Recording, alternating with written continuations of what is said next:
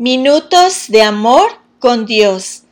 El tema de hoy se llama alimento vital. ¿De qué te estás alimentando en estos últimos días? Seguramente en algún momento has decidido llevar una dieta especial con algún propósito específico, bajar de peso, control de alguna condición de salud, o simplemente con el fin de alcanzar un estilo de vida más saludable.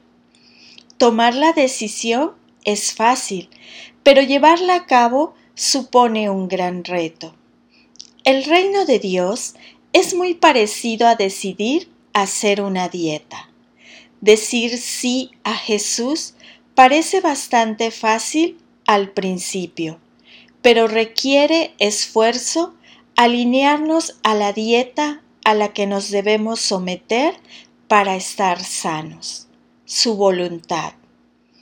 En esta temporada de pandemia, forzosamente hemos comido más en casa. Cocinamos en familia e intencionalmente buscamos los ingredientes más nutritivos para nuestro cuerpo, que nos llene de energía y de vitalidad.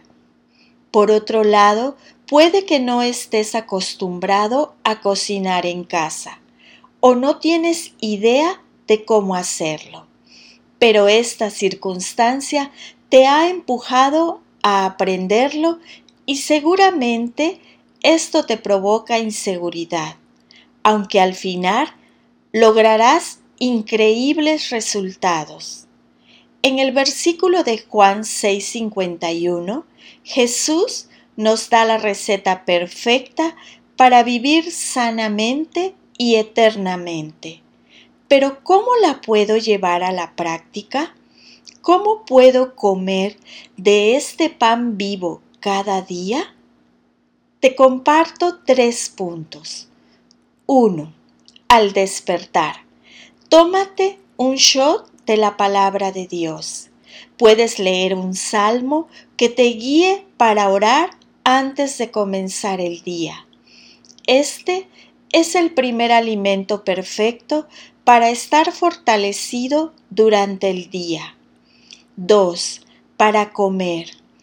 Una buena porción de agradecimiento por el pan de cada día, no solo por el pan comestible, sino también por los regalos que Jesús nos da, la salvación que nadie más puede dar y su amor inagotable. Te llenará de energía el resto de la tarde. tres. Antes de dormir, comparte de este alimento con alguien, un versículo o algún mensaje de ánimo a esa persona que Dios ha puesto en tu corazón y que aún no conoce el amor de Jesús. Dedica unos minutos a orar por ella. Este último paso es tan importante como decir buenas noches. Dios se encargará de darle a tu cuerpo el descanso que necesita. Estos tres puntos son la base de una buena dieta espiritual.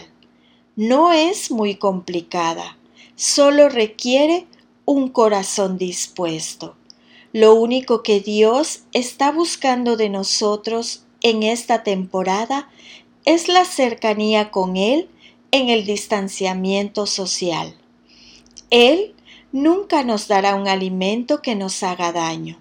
Su alimento es perfecto, nutre nuestra alma y es vida para siempre. Los invito a reflexionar sobre esto. ¿Qué alimento estás consumiendo que te está haciendo daño y alejándote del pan vivo que Dios nos da? ¿A quién o quiénes les debemos de compartir este pan de vida para que ya no tengan hambre? Deseamos que tu hambre por Jesús crezca, te haga más fuerte y te mantenga satisfecho. Y la lectura está en el libro de Juan seis, versículo cincuenta y uno. Yo soy el pan vivo que bajó del cielo. Si alguno come de este pan, vivirá para siempre. Este pan es mi carne, que daré para que el mundo viva. Amén.